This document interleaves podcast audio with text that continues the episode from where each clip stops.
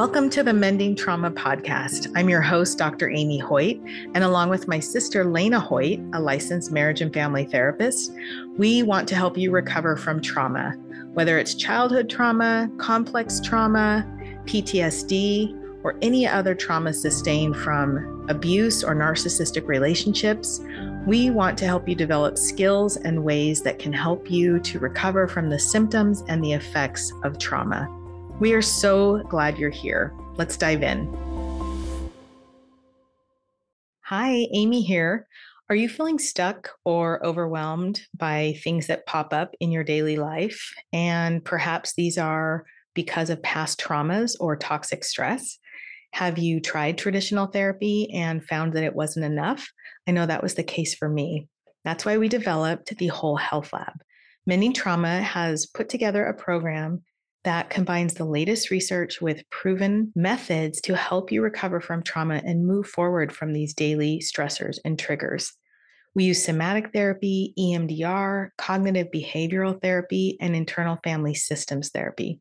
We use nervous system regulation and many other tools so that we can combine the best methods that are identified in the research to help you recover without being completely overwhelmed. So you can work on trauma on your own pace, your own time, and still with the mentorship and support of a highly trained certified staff. That's us. No more waiting for appointments or sitting in traffic, driving to see a therapist. With our online program, the Whole Health Lab, you can access it from anywhere, anytime, even on an app. Visit mendingtrauma.com backslash whole health lab and learn more get your questions answered. We've got a frequently asked questions section and sign up so that you can have this life changing program in your world today. Don't let your past hold you back any longer. Take control of your future, and we can't wait to see you in the Whole Health Lab. Hi, everyone. Welcome back. Today's episode, we're going to unpack what narcissism is. Uh, we're going to look at narcissistic personality disorder and talk about covert narcissism as well. And of course, we're going to link them in terms of what they have to do with trauma and how trauma and narcissism are related.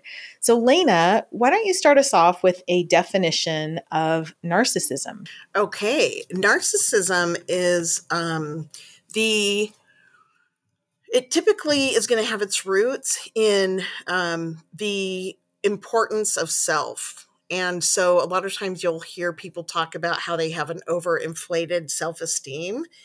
It's it's actually not an a self-esteem, it's actually the horrendous fear or terror of not being enough. And so what happens is they have these um, symptoms that are indicative of trying to shore up a fragile and uh, in Freudian psychology, it's called a fragile ego. Um, uh, we often talk about a fragile sense of self. This, some of the symptoms that we see is that they often have an inflated sense of their own importance and they need constant admiration. They also often expect special treatment and they cannot tolerate um, being criticized or even thinking that they're being criticized. They also have a inordinate amount of energy focused on themselves and can't identify or relate to other people and their needs and their feelings. And um, when I'm working with clients that have had parents that have some of these traits, the parent is unable to connect with their child from the child's standpoint because everything has to be about the importance of the parent. Mm, that makes sense. So it sounds like there's a lack of empathy as well. Yes, absolutely. Yeah, there's not a capacity for it because empathy requires that I that I put myself in somebody else's shoes and if I have narcissistic traits, then it always has to all be about me. We hear a lot about narcissism in, you know, popular culture right now and people kind of throw it around pretty loosely. In terms of diagnostics, um, what we know is that the majority of people that are narcissistic and would be diagnosed with narcissistic personality disorder, which is the official diagnosis in the DSM 5, the majority of those people aren't going to go in to get help because they don't see a problem. So we see a low, you know, it's it's officially there's 5% of people in the US that have narcissistic personality disorder as an official diagnosis. We know that that's a little bit higher because um, often they don't see anything wrong with their behavior. Um, self reflection is very, very difficult, and it does take self reflection to go get help. So, um, the other thing we know is that um, in terms of the narcissistic personality disorders that have been diagnosed, we tend to see more men diagnosed than women, and the symptoms show up differently. So, you know, typically, as you were talking about, we have this inflated sense of self, which is actually um, hiding a fragile sense of self. Um, and we have other symptoms of, you know, manipulating to um, basically make sure the outcome is in their favor, sometimes being um, deceptive, which of course comes along with manipulation. Um, we know that it shows up a little bit differently for women. And I thought maybe because I hear a lot about covert narcissism, and I wonder is there is there a difference where women tend to be more covert narcissists or does it fall along gendered lines at all? I don't I I haven't done any research on this, but I would agree anecdotally we tend to see more uh, males diagnosed with a narcissistic personality disorder. For females, you also, I mean, I have plenty of clients um, that are adults that had mothers who had narcissistic tendencies and traits. And I don't get to diagnose their parents because I don't that I don't know them, I've never seen them, but it's okay for us to talk about traits. Um, I can remember working with one um, one client and he was in a relationship and his girlfriend insisted that he had narcissistic personality disorder. And so I can remember talking to him about how that even uh, even her saying that can be a type of um, abuse because she thinks she's diagnosing him and it almost is a reflection of some of her narcissistic traits so narcissism is super interesting covert narcissistic narcissism is super fascinating to me because it can also be called vulnerable narcissism and so um, sometimes what you'll see in a vulnerable narcissist is they will have a sense of it's almost like a martyr complex. Um, and they have a lot of chronic envy and they tend to be shy and self effacing, but they're also very hypersensitive to how they think people are seeing them.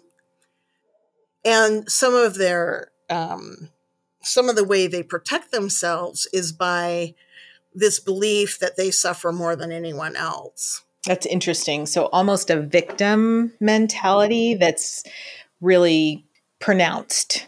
You know, and that what when you're talking about covert narcissism, I think what strikes me is that the way narcissism shows up for women is very aligned with covert narcissism. So I would love to see some research on the gender differences between covert you know narcissism and males and females but in in narcissistic personality disorder we know that women typically, of course, it includes the deep insecurity. It also includes the martyrdom, some envy and jealousy, and also sometimes competitiveness with other women um, whom they see as a threat.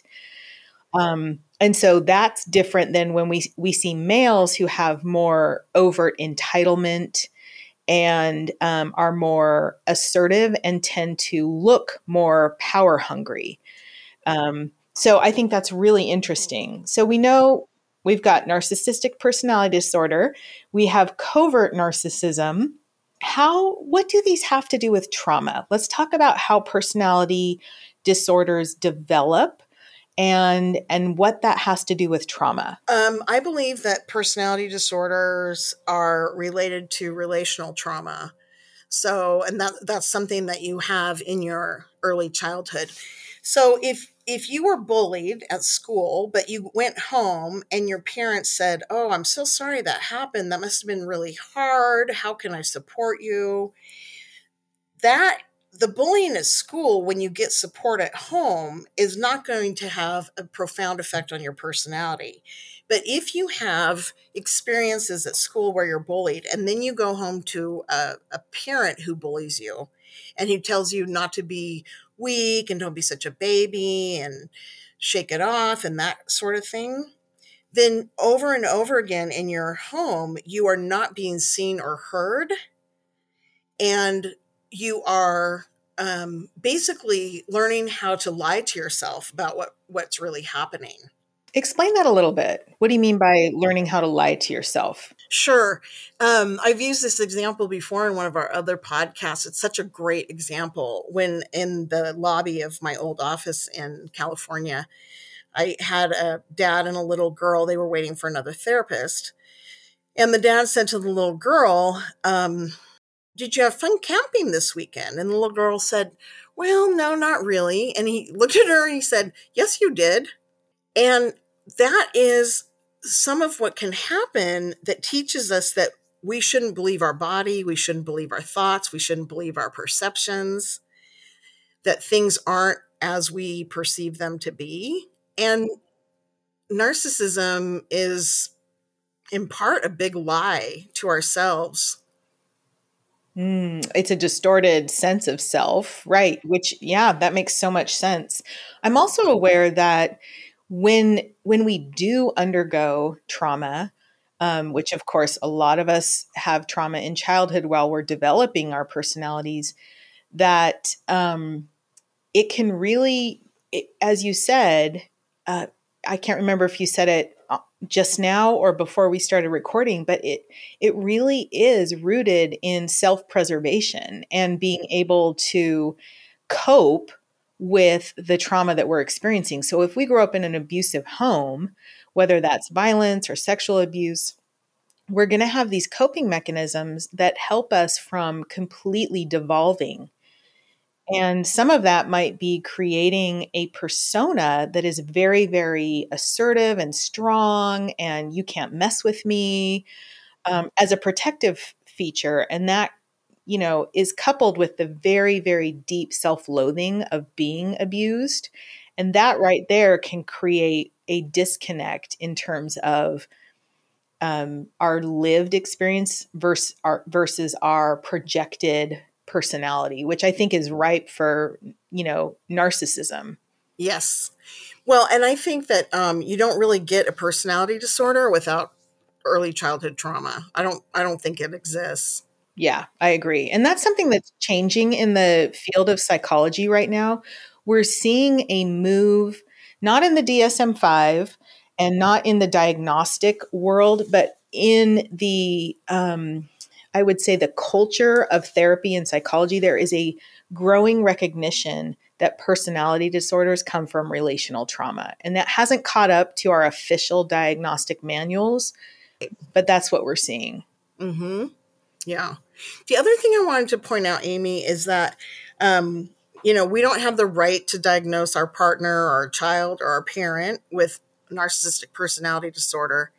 But I do think um, that we can take a look at symptoms and then make an observation that this person I interact with at work seems to have some of these traits and so when you understand that you can have traits without having the full personality disorder, it can help you use a set of skills with somebody, even if they haven't been diagnosed. Yeah. I think that's a great distinction. So I think the other thing that I want to call out is that we don't have to officially diagnose people, as you said. And it's very, very helpful to frame um, some of our relationships in a way that helps us understand the dynamics, just as you said. And I have suspicions of narcissism with one of our parents. And um, you know, that I I am not qualified to diagnose them. And but what it does is it helps me frame my relationship with them and I know what to expect and not to expect. And it helps me actually have a lot more love and empathy for them when I interact with them because I realize it's it's beyond their control at this point. You know, they're older, they've never really gotten the help they need um, in this particular area. And for me, it really has helped um, the relationship be able to make, I've been able to maintain a relationship with them because I have framed it in a way that helps explain their behaviors.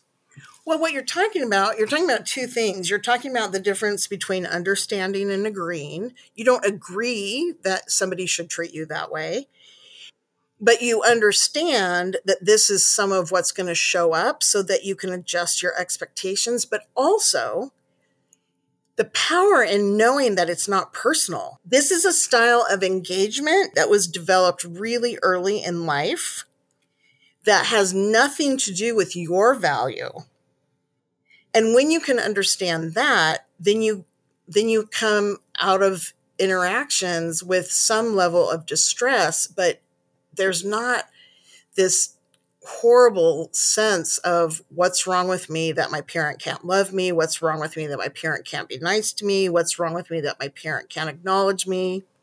Can't ask about me can't, exactly. Mm-hmm. can't have a conversation about someone besides themselves. Right. Yes it is it has depersonalized it. And you know it wasn't until my late 40s that i realized the the dynamic um, which i do believe is coming from an undiagnosed um, you know personality disorder and um, there of course is grieving involved and hurt feelings. And then, as you said, I was able to depersonalize it. And now I know when I call, uh, 95% of the conversation is going to be about them or they're not really interested in continuing the conversation. And so I know, okay, if I'm going to make a call, um, am I up for this? Because I know it's not about me anymore, but I still have to have the energy to engage in that way and I enjoy them so much more now because I, I picture them as that little child who didn't get what they needed. And and that's again that relational trauma that we're we're talking about that can fuel personality disorders, including a narcissistic personality disorder. What so let's say we have a listener out there um, they're they've got someone in their life that shows these tendencies what can we give them in terms of a skill or a um, a tool that they can use in order to engage with this person, whether it's someone at work or someone in their family?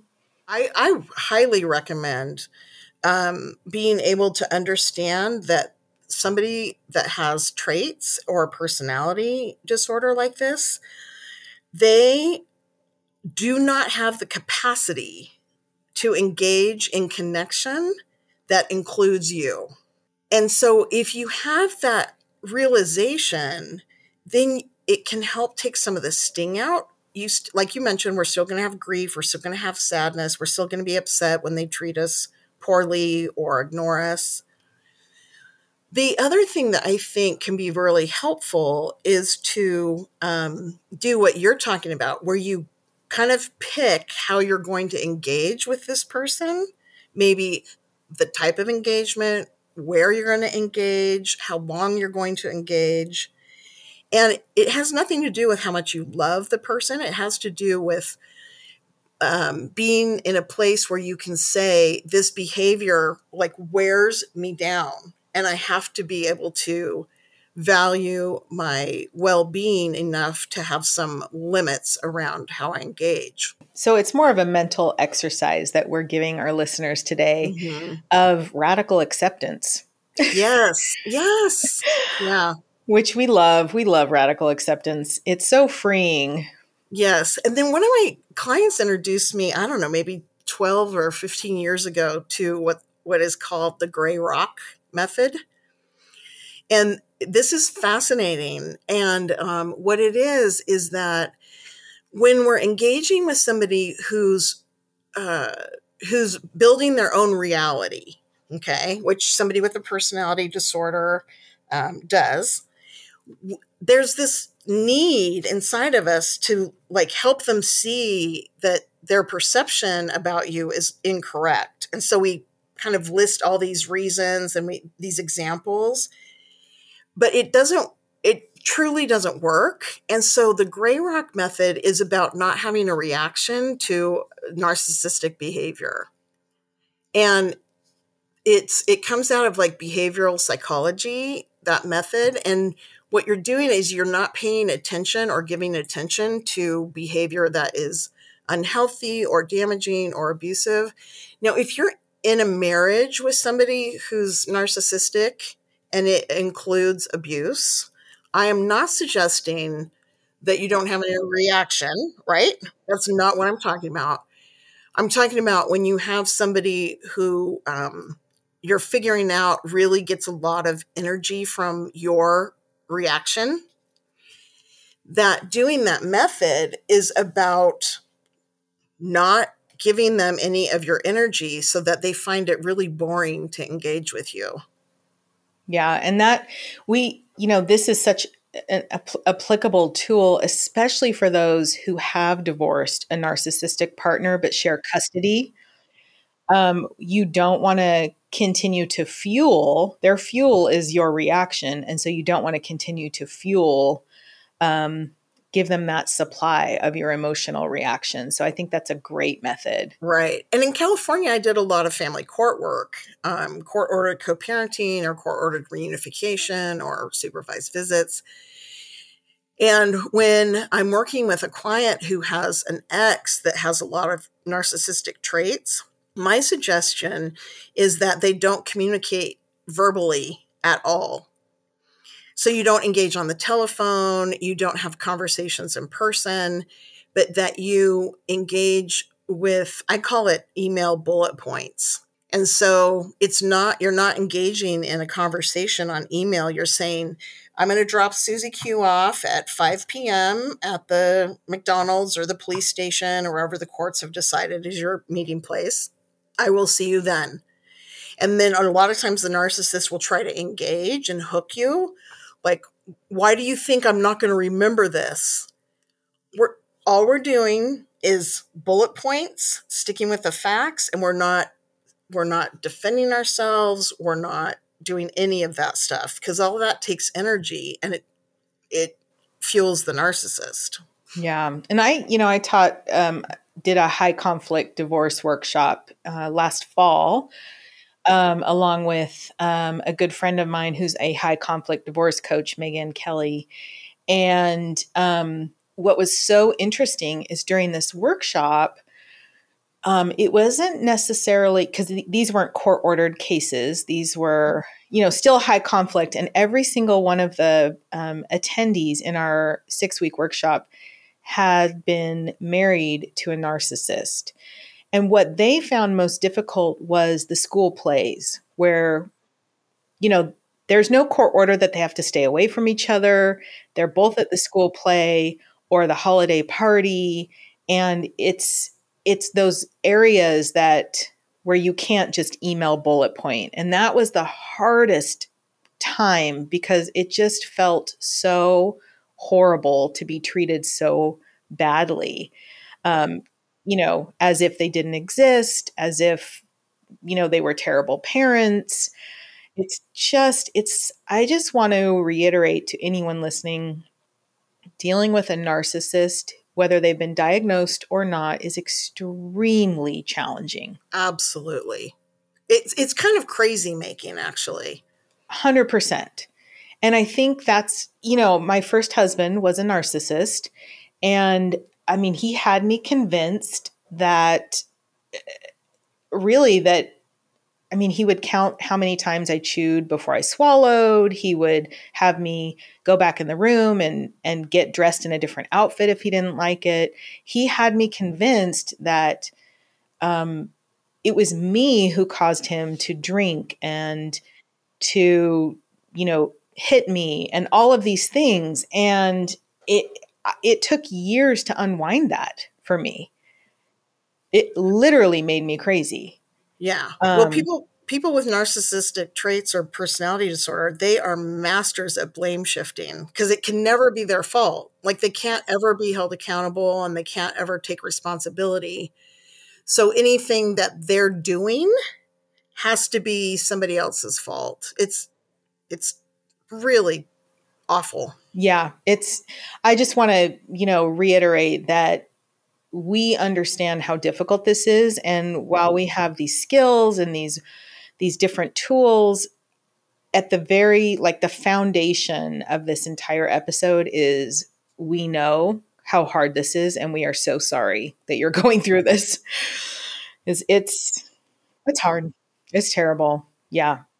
Yeah um anything else you want to leave our listeners with for today just be kind to yourself when you when you have a reaction to engaging, whether it's email or text or in person, um, a lot of times we can beat ourselves up and say, I shouldn't be this upset or I shouldn't be this scared. Try not to do that to yourself because um, there is a lot of abuse that happens with people that have narcissism. And it makes sense that your body is going to respond in either a fight or flight or a freeze and collapse response.